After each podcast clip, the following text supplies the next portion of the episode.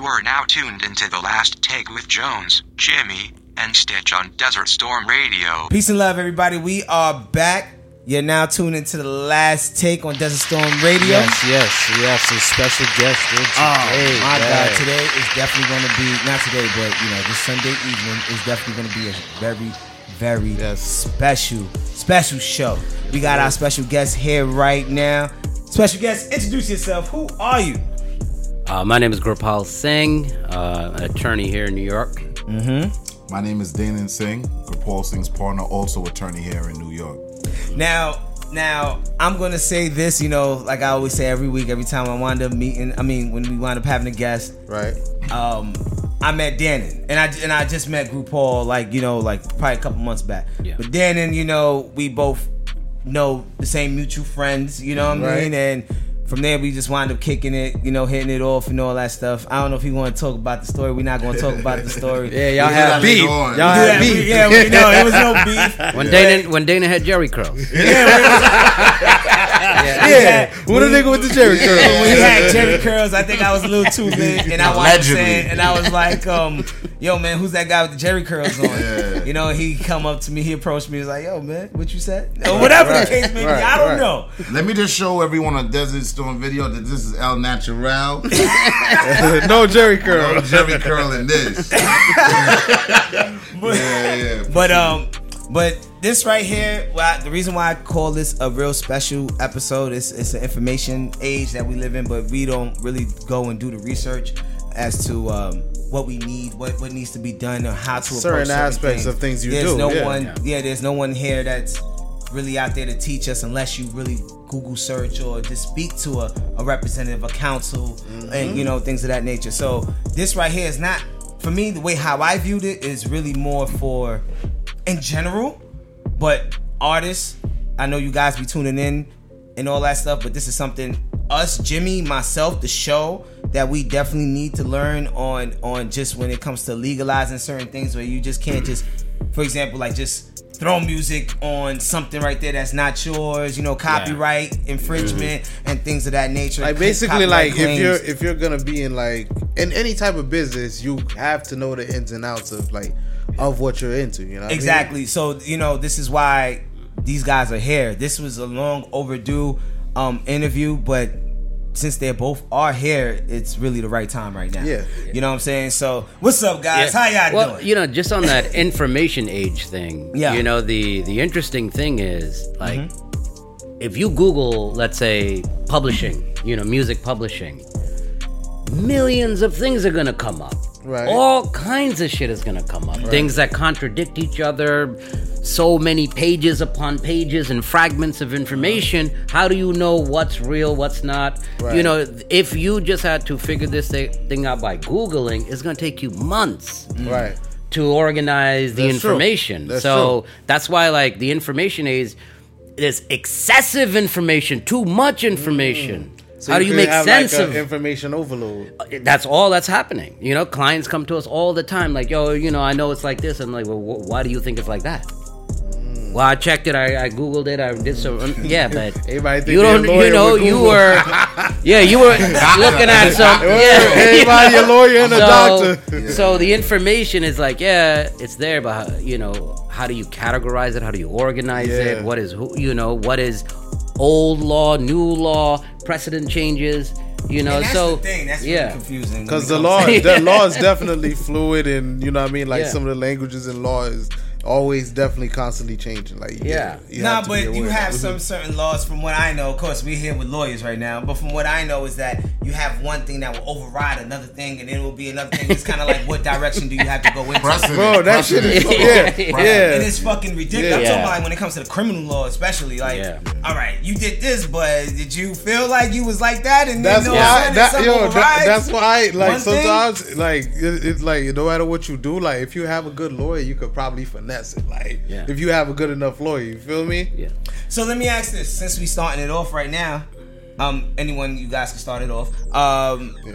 what wound up getting you guys to get into the into the lawyer field, into the law Like, how- firm yeah, 'cause- field? Like, what's up? Talk to us. Yeah, as far as me, man, growing up, um, I'm a first generation American. You know, my parents, my mother's from Guyana and my father's from Trinidad. And You know, I mean, I think a lot of households stress the importance of uh, education, especially coming from an immigrant background. You know what I mean? Definitely. So it was always like beat your book. But back then, you know, the only thing your father and mother tell you is like, "Yo, be a doctor or be a lawyer." Yeah. You know what I mean? Because they want you to have a profession and not a job. You know what I mean? Which is a big difference. But uh, I started going down the medical track, and then I realized that I like what I liked too much at the time, and I wasn't really like focused on that. Long story short, man, I ended up thinking about political science in college, and then I was always interested in music because I come from doing music with my cousin and stuff like that. Uh, as I told you guys earlier, my dad uh, played instruments. Music was always a part of it. So initially, when I went to law school, it was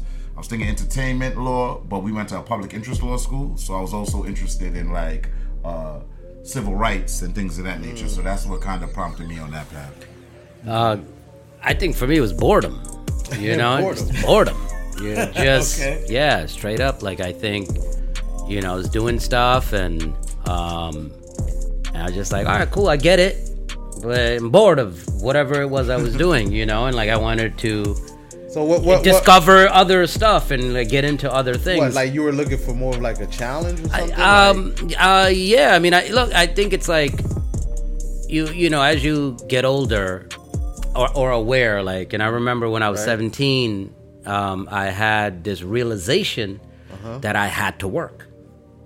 Like the way that the world is set up, like with the way society is set up, everybody has to work. make an income mm-hmm. no matter what. And I remember realizing that and being like, oh shit. Mm-hmm. So no matter what, I'm gonna have to get a job. Mm-hmm. No matter what, I'm gonna have to make an income. No matter what. And that kind of, you know, made me aware of economics and like uh, uh, careers and, and jobs and like, you know, like you, you know, what, what you, like my father wanted me, his plan, we were immigrants. You know, uh, I was six when I came to Queens from India, and he thought the ideal thing for me would be to be a truck driver. He's like, that's gonna be there's money in it. I'll save up. I'll buy a truck. When you turn 18, you know, you take the test, and then boom, and that'll be our business. I was like, all right, cool. Mm-hmm. You know, but then when I turned 18, I moved out of the house, and I was just doing random jobs, and so it's just kind of like life just led me there. It wasn't a grand plan of any kind.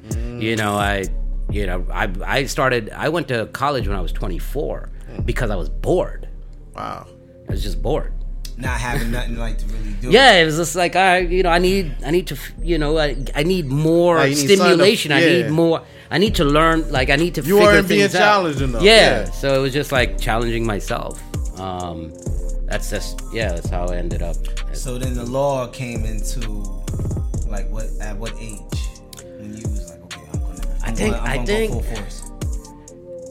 I uh, after college I worked in in government.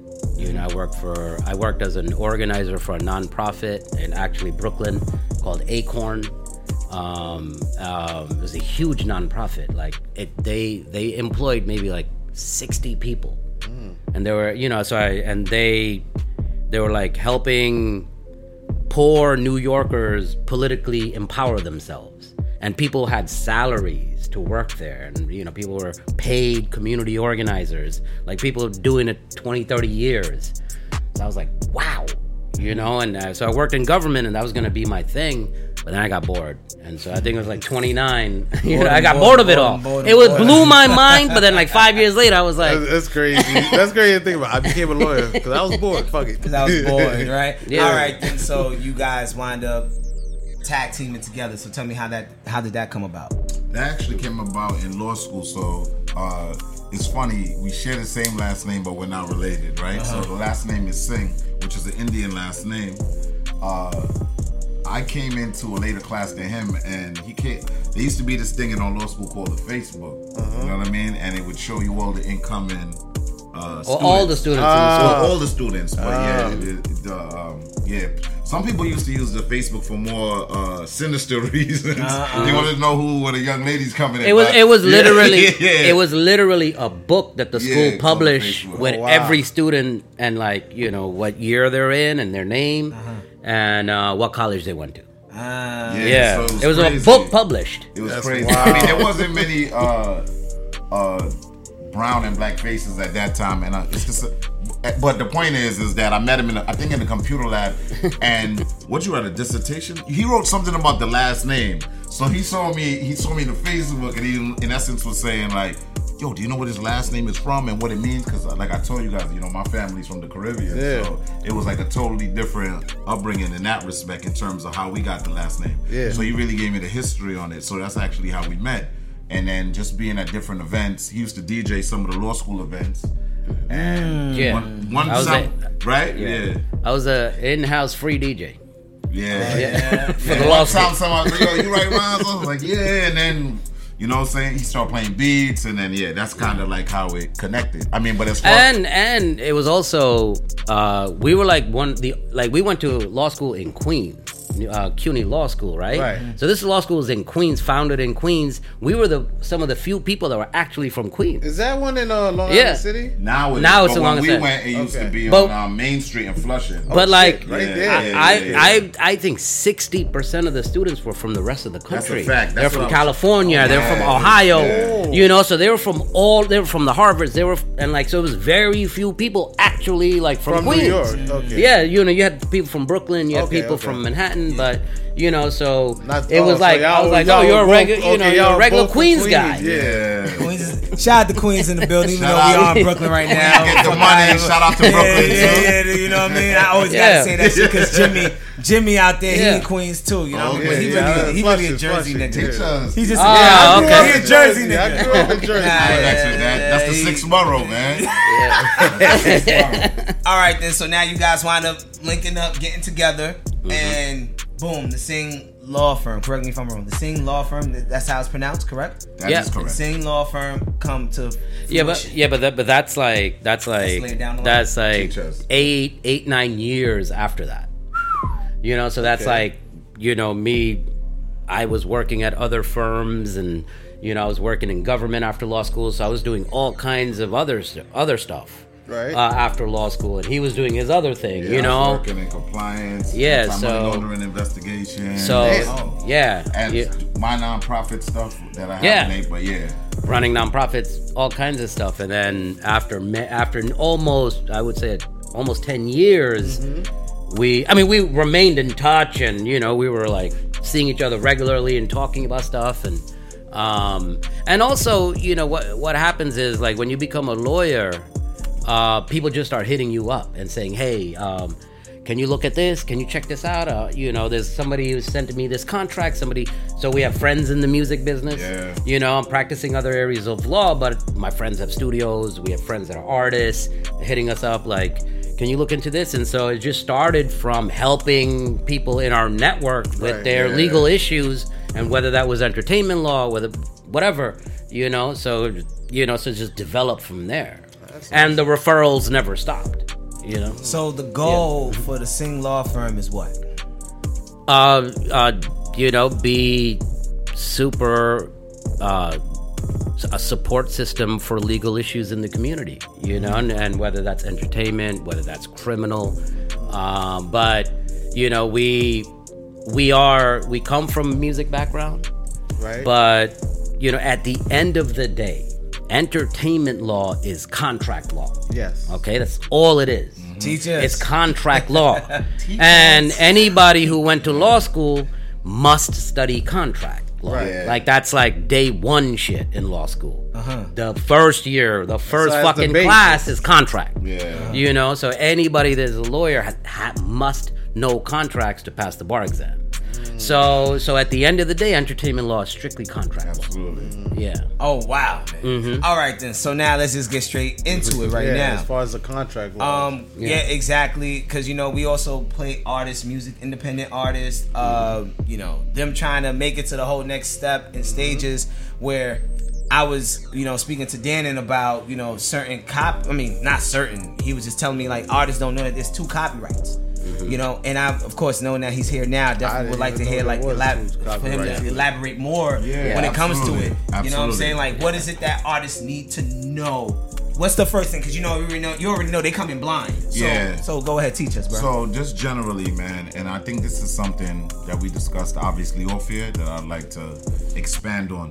When you look at music or you look at art, right? Mm-hmm. a writer is not necessarily an artist, right? And I think when you come from a hip hop background, at least from certain schools, like the writer was the artist, but that's not always the case. So I think what up and coming artists need to first understand is that when you create a song and you put it into a tangible form, you record that song, right? Mm-hmm. There are two copyrights that are running with the creation of that song. There is one called the master, which is the sound recording.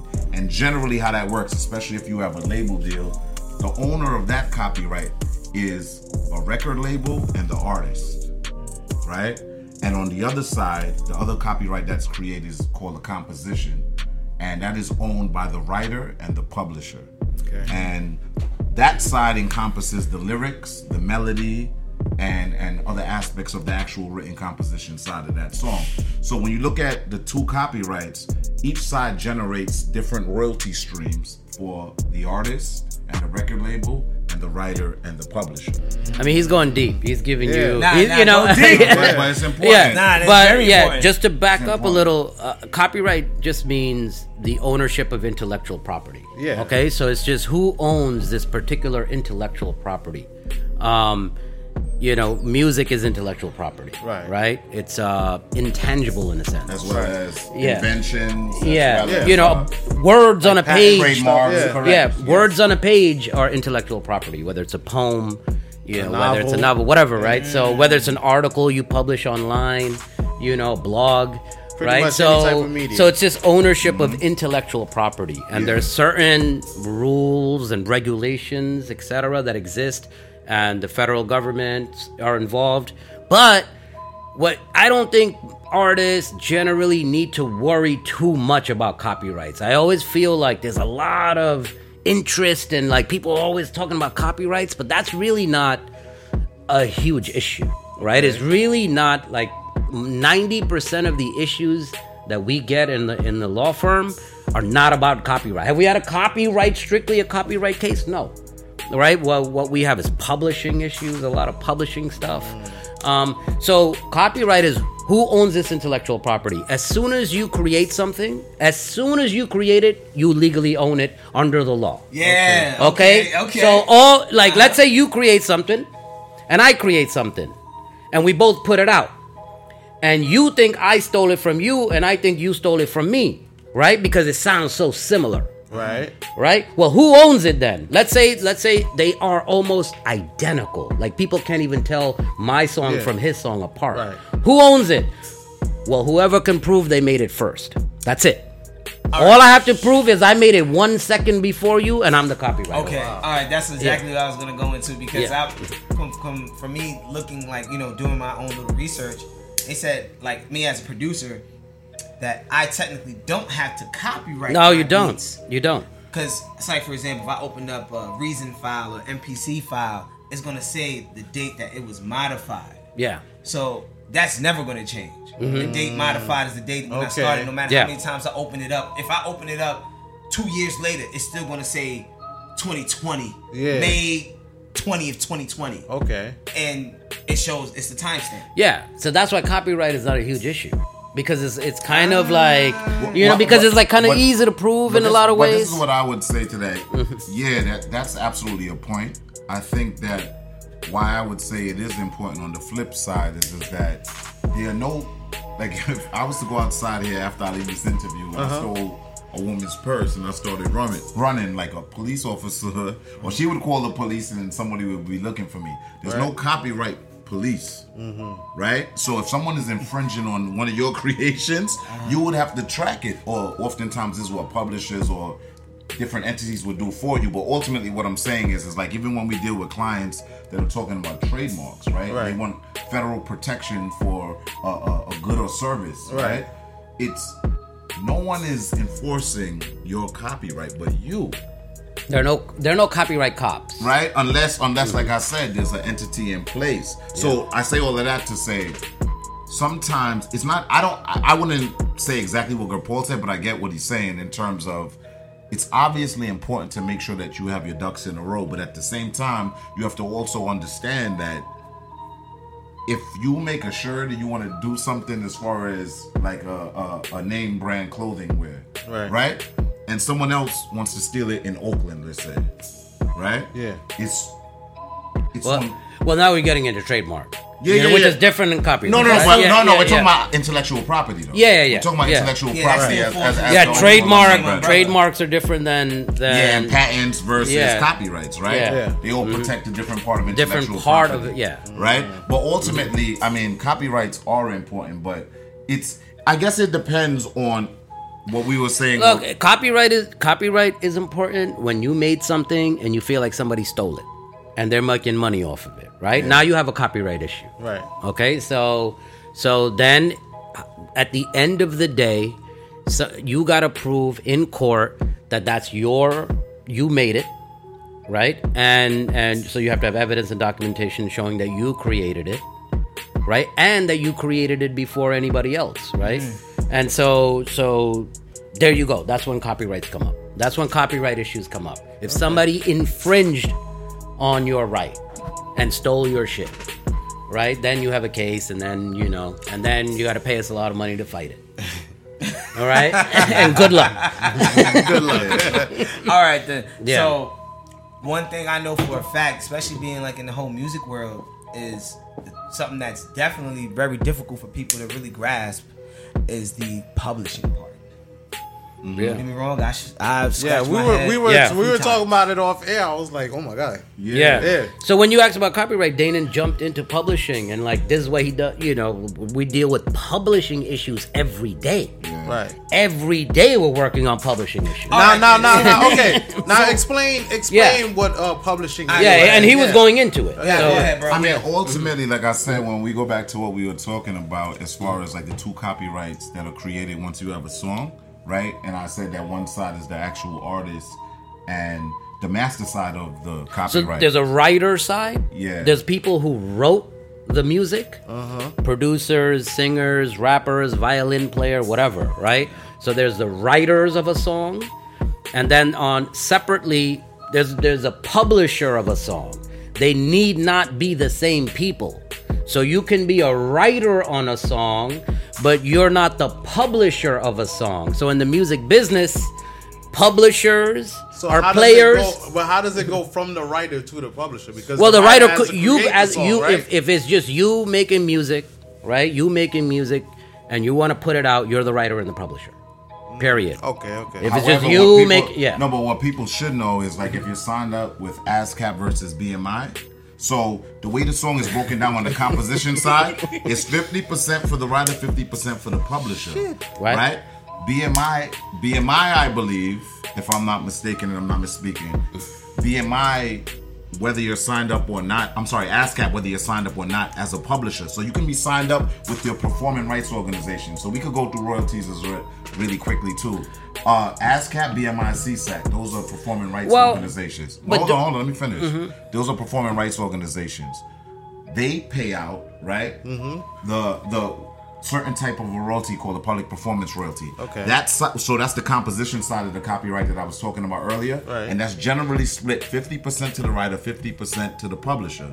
And why I brought up the master side earlier is because what I was going to explain is the same way that a distributor, the distributor's relationship with the record with the artist is the same on the composition side. It's it's the relationship between the publisher and the writer. They're monetizing your composition, But right? Ah, okay. They're okay, monetizing okay. your composition. there's something that he, So wherever it's played, yeah. all Yeah. over the all over the world, or if global, somebody wants to remake it, all and, you, over. and, and wants to do a cover song, right? You're generating royalties in that way. So, like, we can go so many places. Yeah. You know what I mean with this conversation, but ultimately, the publisher's role is to monetize the composition side of the copyright, right? So remember, there's two sides: the master side and the composition.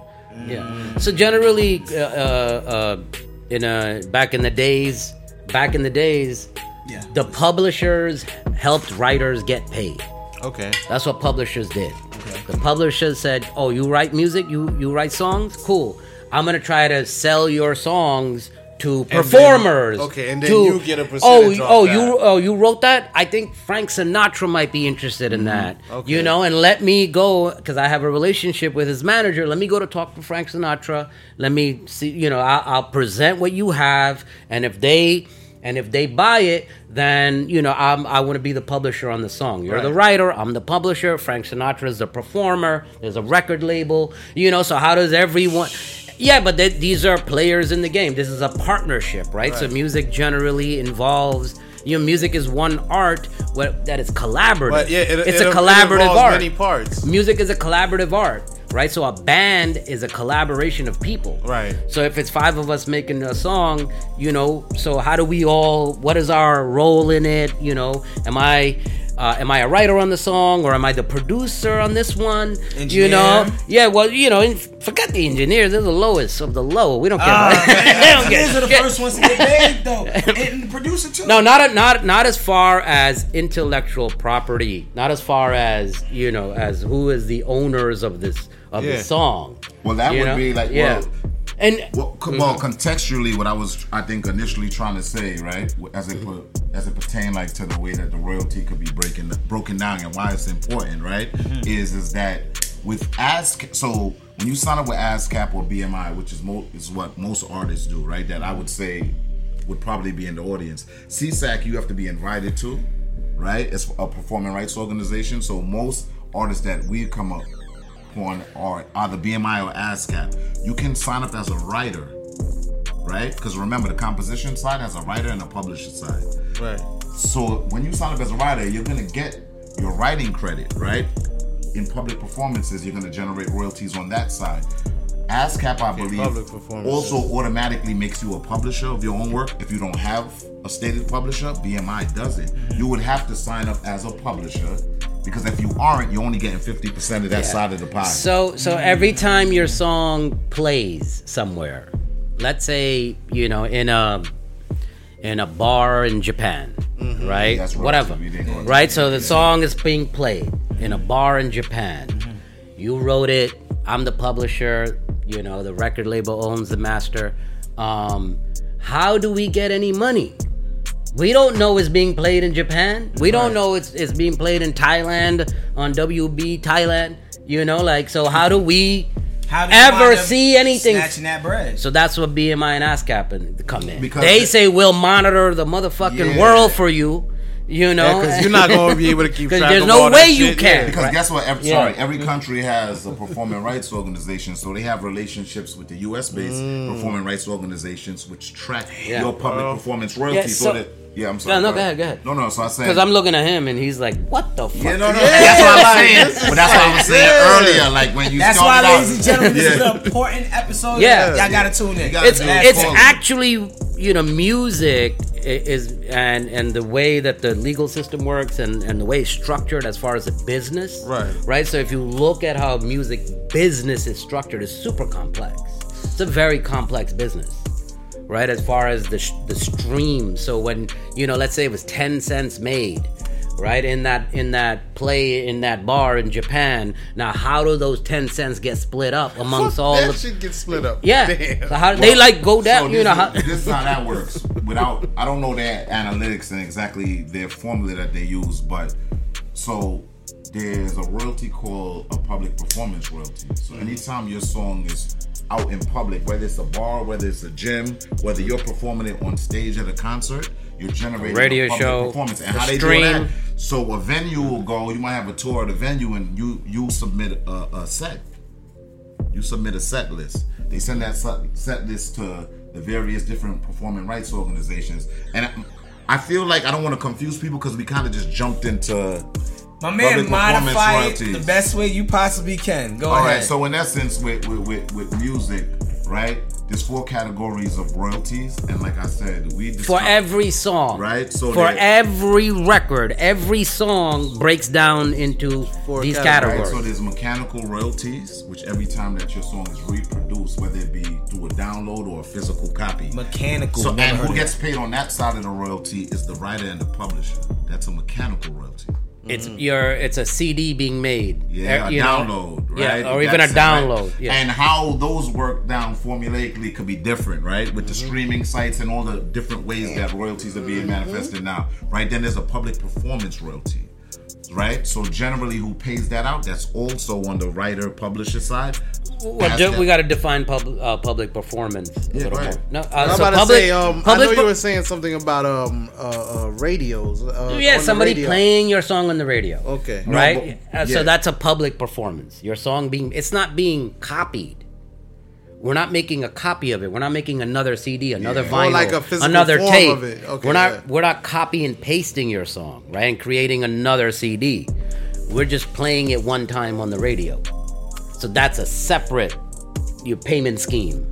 You know? The- but the, I think the important part, especially for this uh, initial conversation, is is that I think that listeners, artists especially, should know that right with every song there are two copyrights, and the master side that is generally owned by the label and the artist generates a stream through licensing. Right through licensing, it generates certain royalties. The Right. comp- so on the master side, the label and the artists are generating royalties, the performer. right? Yeah, slash artists. Mm-hmm. And on the composition side, the actual writer of that song, which is not one and the same, and, And the pub- publisher publisher. are generating royalties The on splits. that side. It splits the Right. royalty streams. Yeah. Correct. So Okay. if the if mm-hmm. but, but if the artist was was the one who wrote If the you're song, the- if so you're getting it so on they're both. getting you they're getting getting money. Yeah, if You you're the money on both writer, you're the You get money on both performer, you're the writer, the performer, the producer,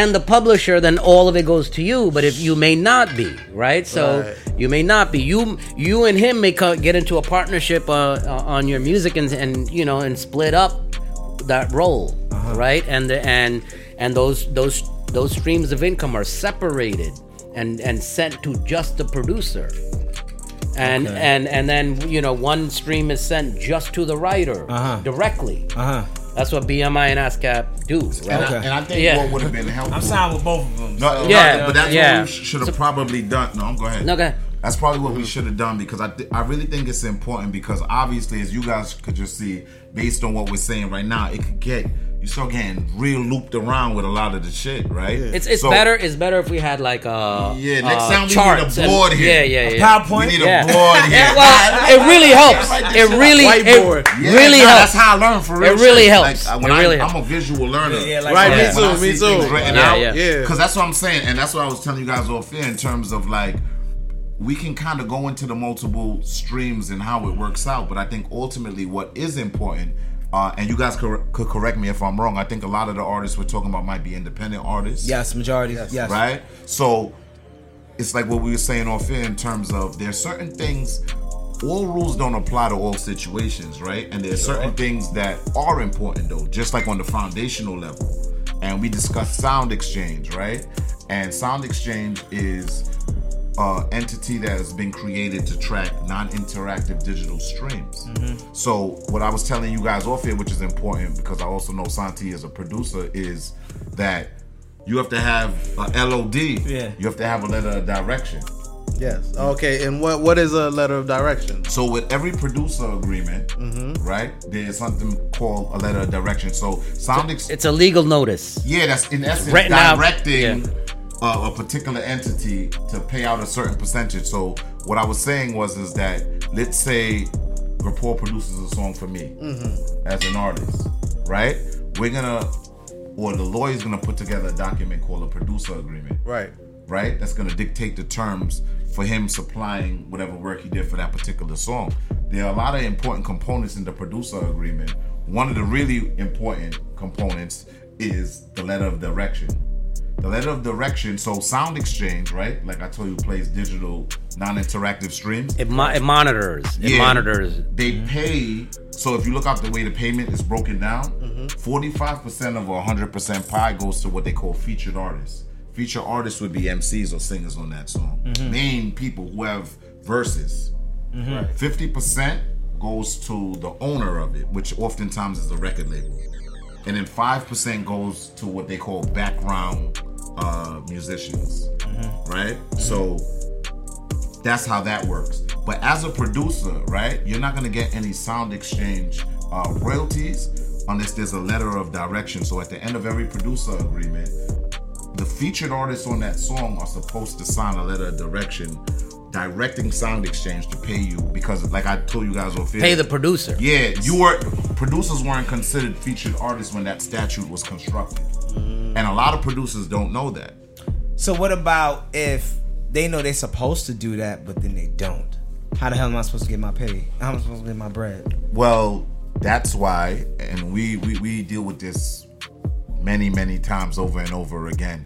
The way that the process is supposed to work is, you know, as a producer, you might submit some tracks to someone. Mm-hmm. They're gonna ask you if they're properly supposed to ask you, hey, are there any samples on this, this, that, and the third. However, the process goes along before it gets to the point where they're putting that song out commercially. You guys should have an agreement that dictates the terms of them using your beat Right. right? And that could be a myriad of different things. That could be, hey, I just gave him the beat.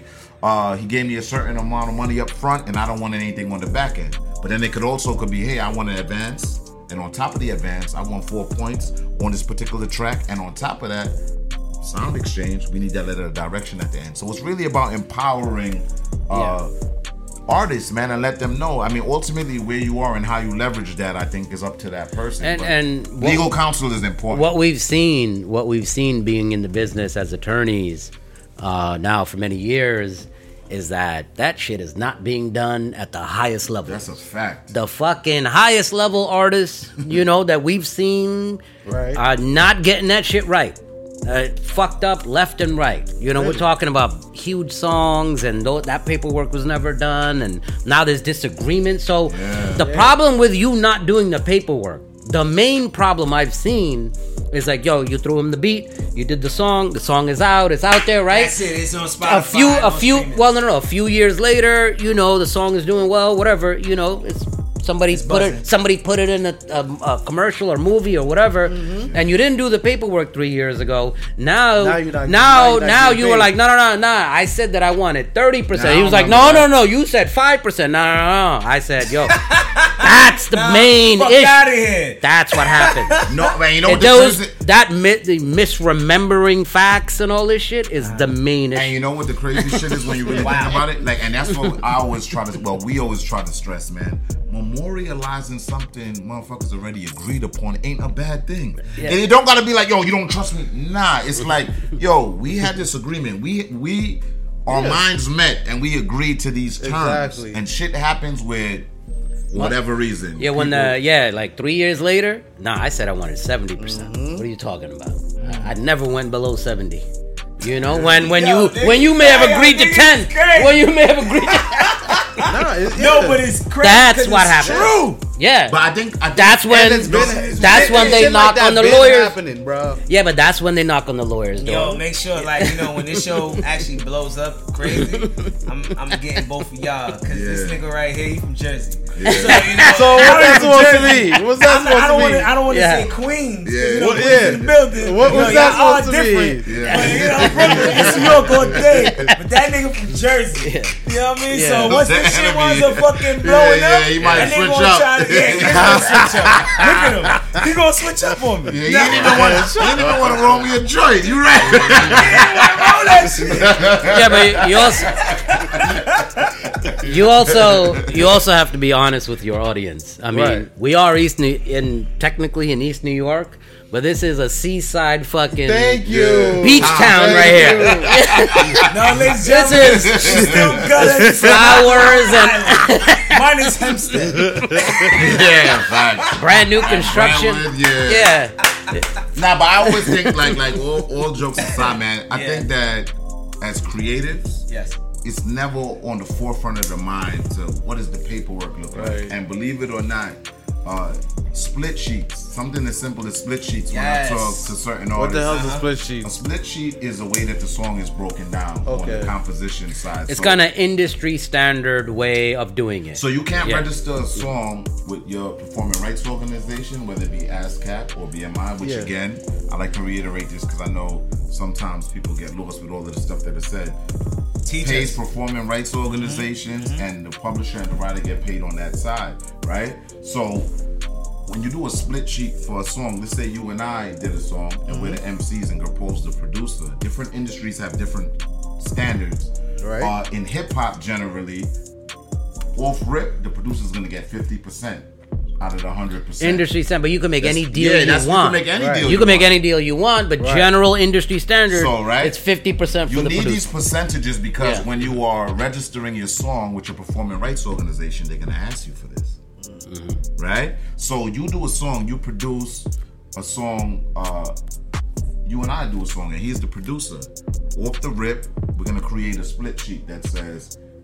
There's 50% of producers already getting a hip hop industry standard generally. Yeah. Like Alright. he said, per song, and that's what I always tell artists. What am I supposed to give? Yo, what the fuck was y'all talking about in the studio? It's really on y'all. What? How important is the beat to that Yeah. song? There's no right. It's, it's different. It's Artists, Doc- different. Doc- it's important to know. Dr. this Dre. Dr. Dre may be taking ninety. Word. You know, like Word. you know, so That ass because having his name on your you shit. could do it however Yeah. you want. Right, so it's- Yeah, every contract could be customized and modified in any way you so, want. So generally, how that works, if you're if you're a person that that kind of knows what's going on, is all right. The producer's gonna get fifty. You and I are gonna split The On other writer fifty, share, the other fifty, right? on Yeah, the the writer other share was 25 25 but then However- maybe maybe i'm Busta Rhymes and maybe he's an up and coming dude so then from that other 50% i'm gonna be like yo i'm taking 40 Yeah. and you're getting Well, 10 oh, oh, on the yeah. writer's side Or maybe, or maybe, Mm-hmm. or maybe he wrote the hook, and you did a couple of verses. Now the hook is worth more. or maybe the producer wrote You know? the hook instead of 50 he God wants damn. So, so, so then, so then the producer could get seventy-five. hooks in here. Well, so, or or it could be like, look, it doesn't matter if you wrote the hook of the verse. We're gonna do 25, 25, right? So yeah it's, we it's don't just, want to argue let's just Yeah, all yeah, yeah. take off So- even. So Even Steven. or somebody else, some you know, some high level artist wrote the hook, Uh-huh. and they want you know they want thirty percent, you know, for writing the hook, and like, so do you want to take the deal or not? And then what it You know? goes to on that side is generally what you get on your writer's side, you're supposed to get on your publishing side. The problem is a lot of people don't know about the publishing side. They may not have a publishing situation set up, or another artist in that game may have a publishing deal, so they're published. What I'm saying is it could get super complex on that. But something like Definitely a split sheet, generally when you do a song, is important if you're gonna register that song with your performing Yeah, you- rights organization because I've- they want to know the splits. They want to know was there a sample on there. That's a whole nother show that we're I've, gonna talk no, about I've on done that sample before. part. I have done split sheets with um with other artists as well. When, I, and it was like, okay, I want to use this beat, whatever. I yo, I would send them a copy. It it don't have to even be something that I wind up forming myself. It could just be a template. No doubt. You know what I'm saying? No, So I yeah, would- use the so- template. So I would use just wind up sending it to them. They'll sign it back, and then we wind up registering it. And it was simple, Yeah. easy, one, two, three. always That's how we wind up doing the business. if you're collaborating if you're if you're collaborating with other people just have a fucking split sheet right and have it email e-signed Just hey man have here's the splits cool cool Facts. done Facts. Okay, that's So- enough All right, and so I definitely don't want to forget about this. I want to rewind back to what you were saying about we ended off at mechanical copyright because I we didn't mechanical elaborate- royalties Excuse me. Yeah, mechanical royalties. Correct. What was the other? You said it was four. You, Yeah, I think yeah, you yeah. said it was four. I think you only went to two. Yeah, the So, second was was um was mechanical words. yeah the first there's was the mechanical Yeah. performance All right, so what's the what's the next two then? After performance, you're gonna get to something called synchronization. You see, there we go. Right, and remember this: with every royalty, there's a license that runs with that royalty, which is how you're generating income based off of your Li- copyright. li- license- So you own the intellectual yeah. property, and that's what I'm saying. Yeah, you see what I was telling you Yo, earlier? it, license is just ownership, right? That's all it means. Yeah. Like which part of the of the machine do I own? Which part of this entity do I own? Right? And whoever owns that specific portion of the uh, of the pie gets that royalty stream directed to them. I, Okay. I think, and th- yeah, that absolutely. I think that especially for the audience, like I said, without getting too lost in the source, we'll go through the rest of what it is. But I think ultimately, the importance of what we're talking about right now is to let artists know, especially yeah. independent artists, that all this shit is out there. Yeah. And you know what I mean? This is something that you should start looking into because these are and again, situationally right now, maybe you don't have a lot of streams. Maybe you don't have a lot of people checking for you, but knowledge is power as we all know. Hell so it's yeah. important to know that this shit happens. Like he said, you could talk to artists that have been in the game for a number of years and it's like you talk to them about some of the basic things and and, and they're not aware. So it's important to uh, introduce artists to this side because this part of the business is more important even. It- well, This it's, is the In a lot most of treacherous fucking That's a perfect word. That's a really good word. game. Like it's really ridiculous. Like you'll get fucked any direction. Four thousand and eighty. We said that. Yeah. You yeah. know what I mean? Industry people are shady. That's what he said. Mm-hmm. It's real, but at the end of the day, it's like what we said off air, man. In every business situation, people are gonna negotiate to their advantage. If you're my, if you're our client, and we're trying to negotiate a deal, we're putting terms in there that are beneficial to you. That's all a part Fuck of that. capitalism. right? yeah. Right. So you equity. Yeah, Some equity in that But it is important. No, obviously you, you have to have morals and integrity in the things you do. But my point Mm. being is, when we say no fair in terms of what if people get jerked or not, you have to do your due diligence. If I'm crafting a, a Well, a- No, no, no, no, no, no. no, okay, finish your point, but I, I have a I, I disagree with him on on Yeah, we've, but and we've had this debate I before. just- I told Go him ahead, I but finish your didn't point. Teachers, both of Yeah, them. Finish your point. when when I'm crafting something for you, Right. you know what I'm saying? I'm going to put terms in there that are favorable. Well, okay, to now you. so now that was my point. That was that was the point that I wanted to make. Yeah. is that I well, what think he's trying to if he's crafting something Well, what- for Jimmy, he's making it favorable for him. Yes. So a much Yeah. benefit for, For- for Jimmy. Absolutely. Yeah. Yes. Well, look, ninety percent of the of the deals that we've gotten that that come to our office uh-huh. where where somebody got jerked, right? Where we feel like, yeah, you fucked up by signing this.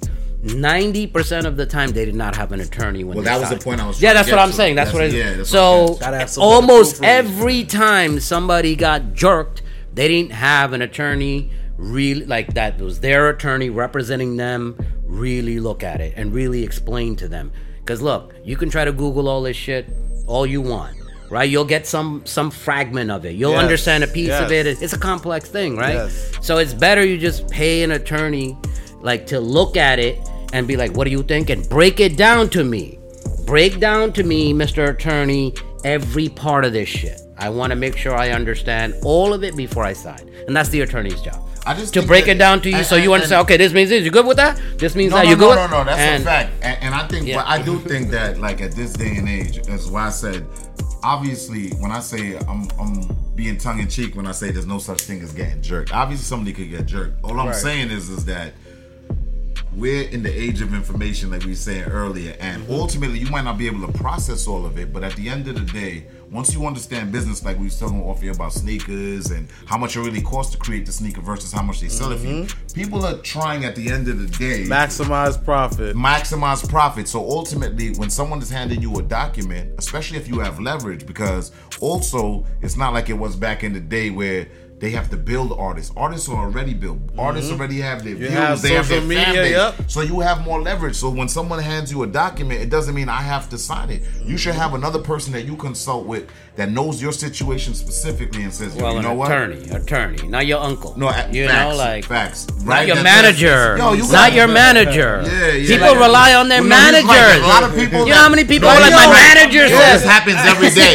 That shit. my manager said it's good like is your manager an attorney Yeah. This is what I wind up say in an artist. Uh, um, look up a definition of a manager, like um, in the music. You know, a manager's supposed to put you in a much better and put you in situations. It's not supposed to be your friend, yeah, Yeah. your your your cousin, Yeah. or like you said, your uncle and all of that stuff. It's supposed to put you in a better Right, situation right. to build up for you. Because whatever whatever it is that these guys wind up, whatever you wind up making, I'm getting I'm getting that twenty percent, or I'm getting I'm getting whatever. You know what I'm saying? So I I I I definitely wind up elaborating that part when it comes to the management part and, and all that stuff with with these artists. And I'm just like, look, listen, you got to get someone to proofread it. Yeah. That's what. Look, listen. I'm not gonna take it back to high school, but you know, in ELA, nigga, I got 87. Yeah. not 83. I got 87 in my English Yeah, so I, yeah. I kind of I understand what the fuck I be reading. No But it's always good to get someone else to read it. Of course. But, but but but be more specific because I think, like you said, the whole legal game is about not using words loosely. It's really about specific words. And he's right. He pulled me up. It's not someone, a lawyer. Yeah. a Yeah. lawyer.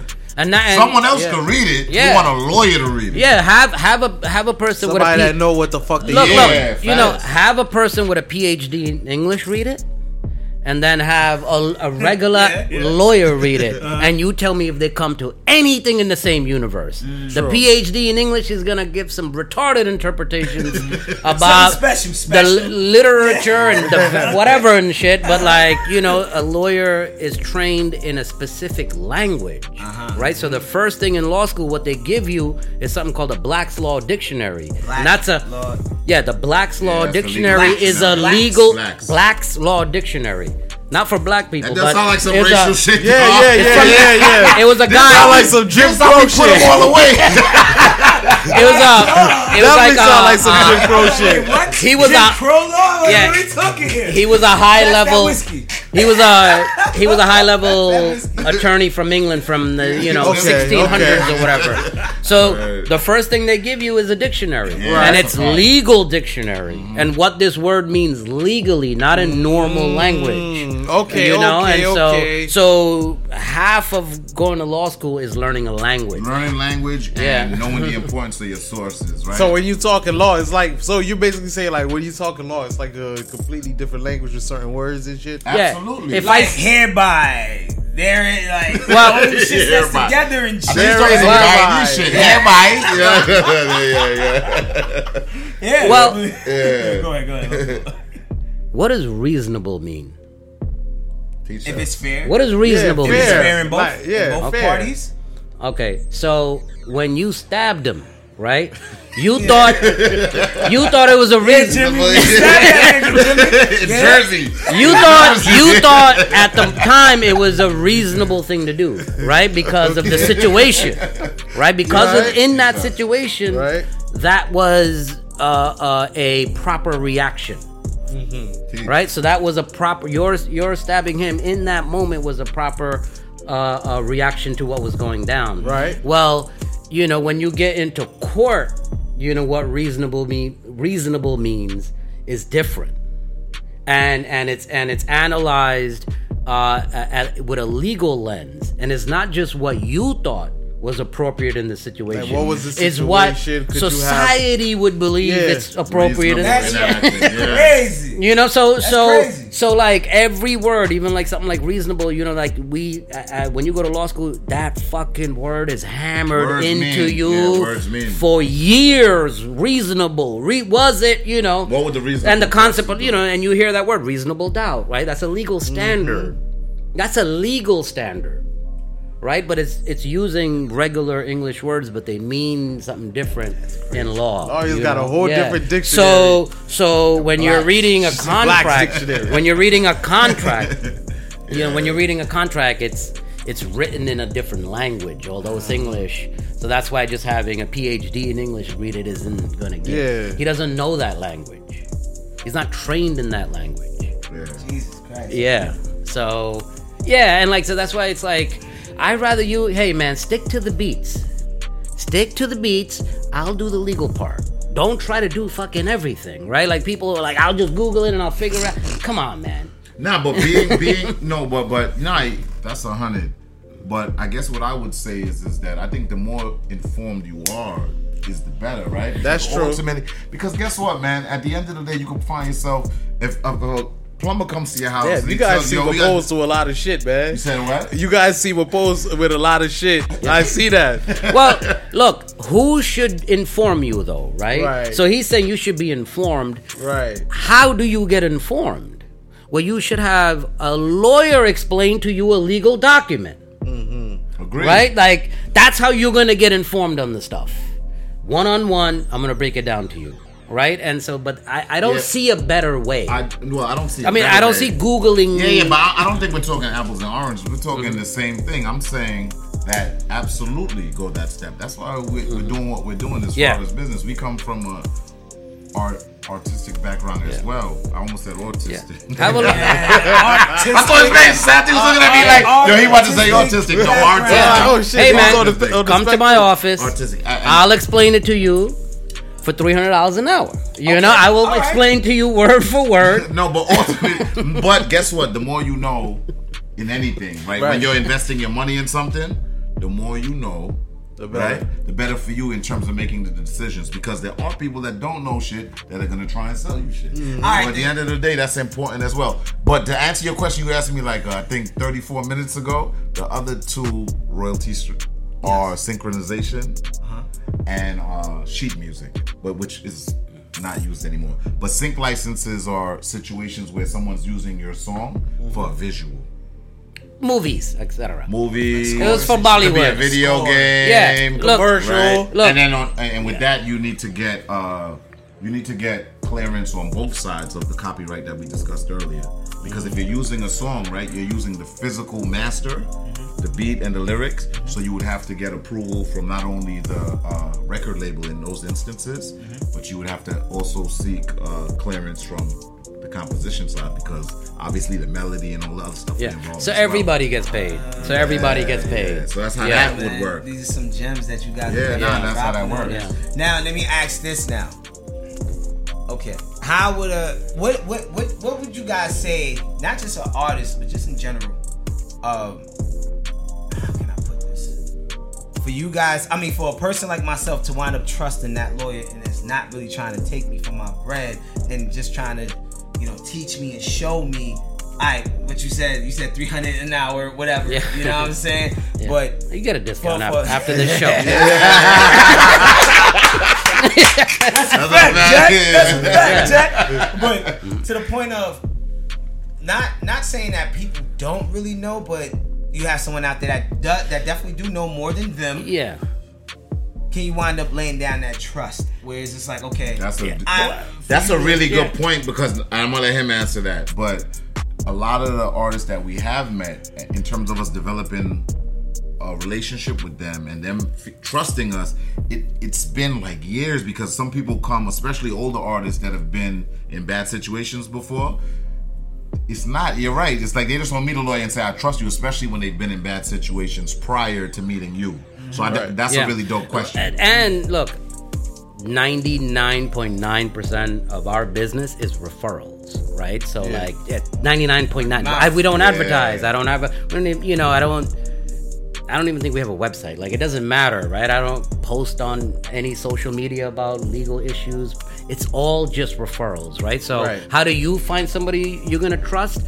Have people refer you to someone through your Mm-hmm. network, right? That's usually the best way because they've dealt with somebody, and you know, and that so th- there's no it. other way, Yeah. right? Like so, you know, and one of the reasons like we we are doing this is like, all right, you may not have anybody in your network to refer you to a trustworthy entertainment lawyer. So it's like we're that's why like this is important. We're trying to give as much as we can here and breaking down the legal issues and stuff, but it's not going to be the same as sitting down with an attorney with your contract. Mm, and going through it like that's what you need. Mm-hmm. At the end of the day you know and you know I, I we spend a lot of our time explaining shit to our clients and that's very important that's 80% of the job mm-hmm. is explaining to our clients making sure they understand. what I have to kind I have to know you understand before I say all right sign it.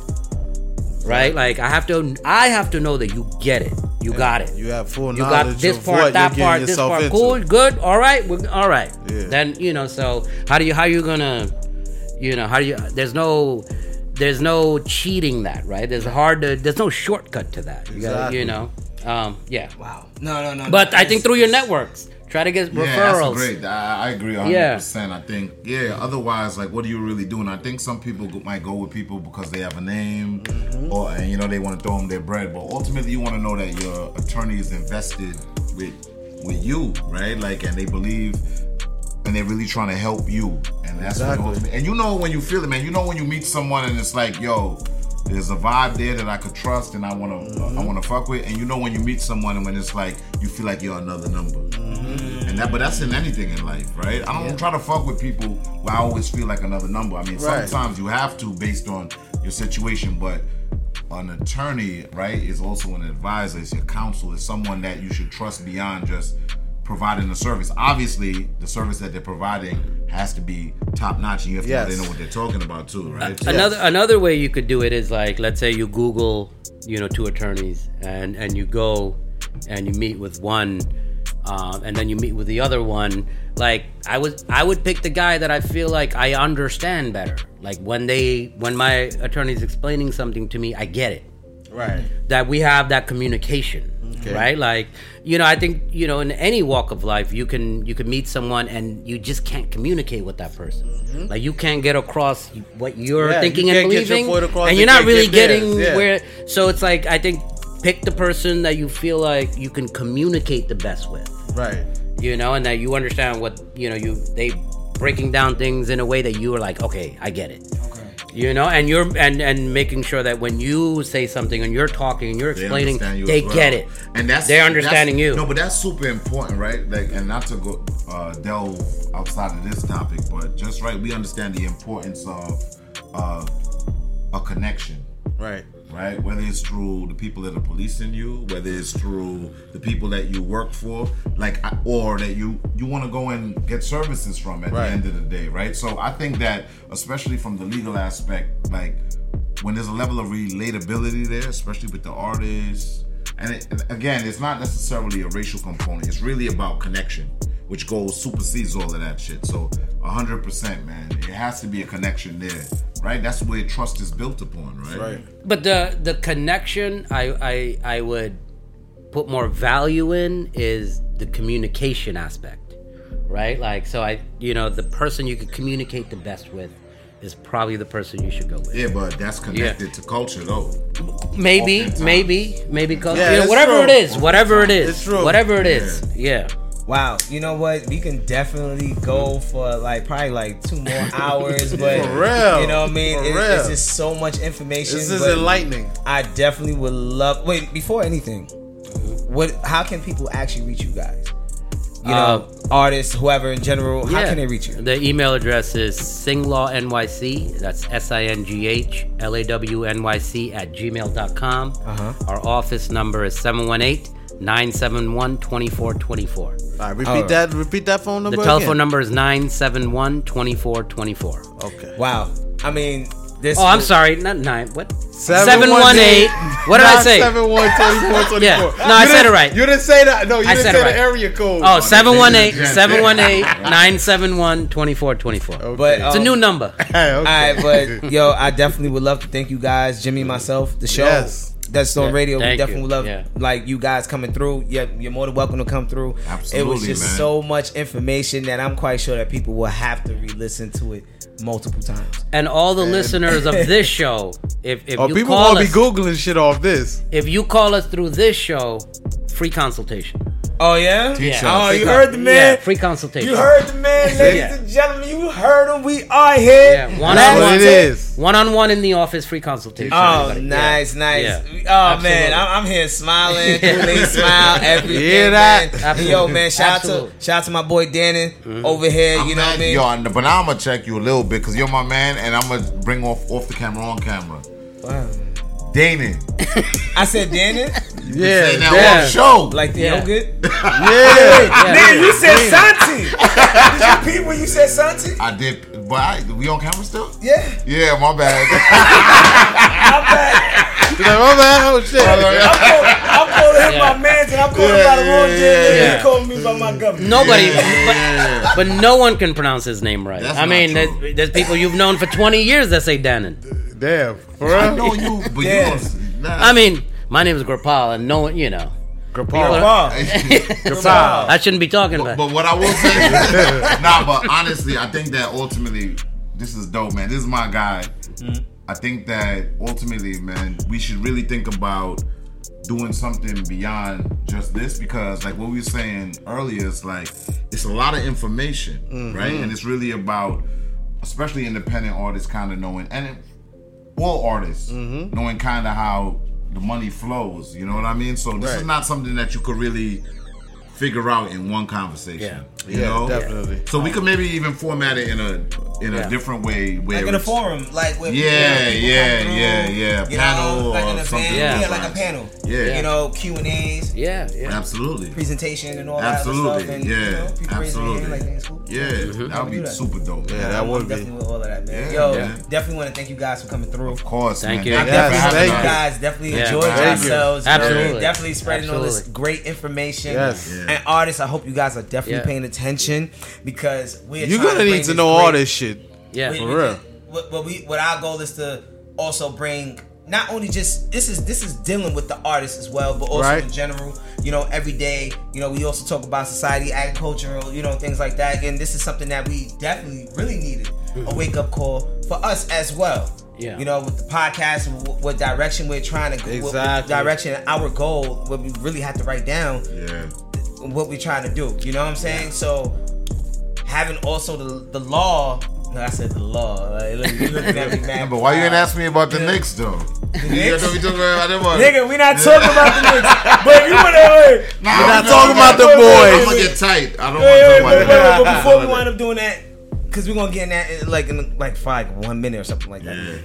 Uh, definitely appreciate you guys coming through. No, we Um, appreciate was- you more. Yo, man. We Thank you, appreciate man. more. Nah, Thank we you, man. It was, it. today was the day it was supposed to happen. Absolutely. You know what I'm saying? Yeah. And the other time it just wasn't right, but Right. today was definitely the day. Yes. You know what I'm saying? So I definitely appreciate you guys for Yeah. coming through, Well, showing love and showing that showing the knowledge and things that, you know, people you can't just search up where you're getting it from the source. Yo, the we- horse's mouth. We missed the Puerto Rican Day Parade to come here. Ah. Oh, I mean, yo, I go to Bushwick, I see mad Puerto Ricans out there. You know what I mean? I Yeah. mean, so all that's how that's how that's important. Puerto Ricans that's how important. over the I- I- tri-state. I, I ain't missing that. That's how important this was. I guys. They missed the Puerto Rican Day I see Parade. them Yo. niggas every day. I ain't missing shit, man. Fuck that. you in the east? Yeah, you definitely see them. I mean, the hashbacks and shit over there fucking Bushwick. and all that shit. Low, but this shit low now. But thank you, guys. Oh wait, before anything, you. See, I mean, who you got right now in the finals? Who?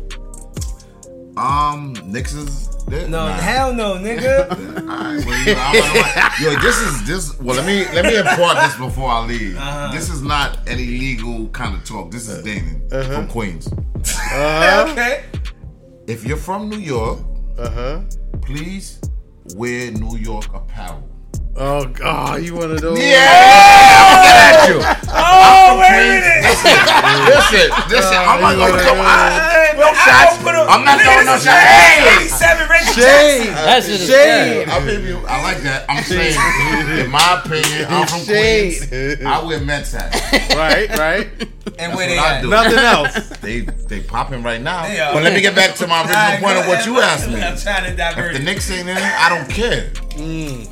That's what I'm trying Oh. to say. I have loyalty to where I'm from. My time. You're not. Time. You're not about to care about basketball for a long time. No, bruh. well, I see what you're trying to do. I mean, I will. care- I see what you're trying to do.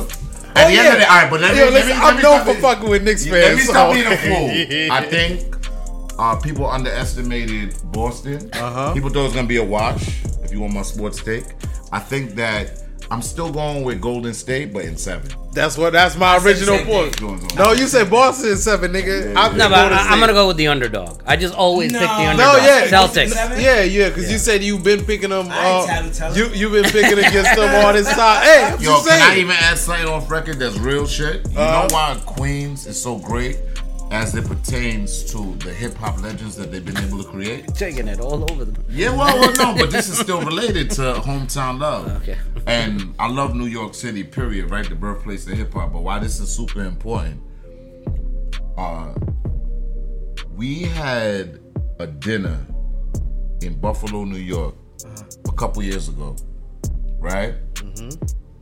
With one of our clients. And he said, I asked him, I said, yo, you produce music at such a high volume. Why, like, like, it's not normal. Well, I didn't say it wasn't normal. I'm just trying to add for the show. But I was telling him like, it's, Okay, I was saying it's impressive. Like, like what? He said, "Yo, me being from here, we're constantly overlooked. We're mm. constantly overlooked. So I got a chip on my shoulder, right? And sometimes having a chip on your shoulder creates greatness. And I told him, I said, "Yo, I feel like in New York City, in the New York City context, uh, at a certain point in history."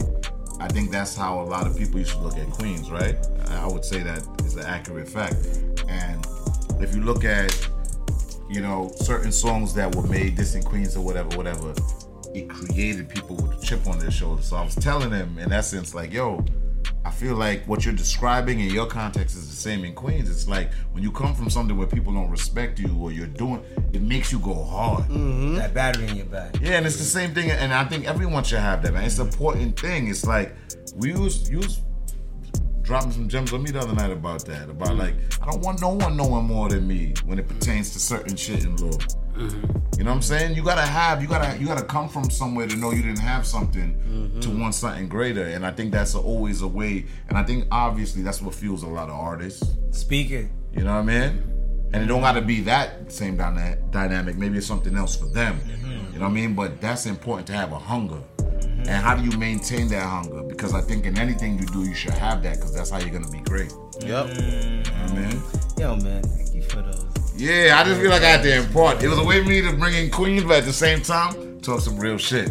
Dropping gems out Yeah. here. Yeah, you yeah. brought in Queens, but yeah, Yeah. Brooklyn, Brooklyn all day. Well, ladies and gentlemen, we are out of here till next time. Thank you guys sir. for pulling up. Absolutely. Last Great take, show. Desert Storm Radio, Long Live Jones. We are here. All right. Appreciate it.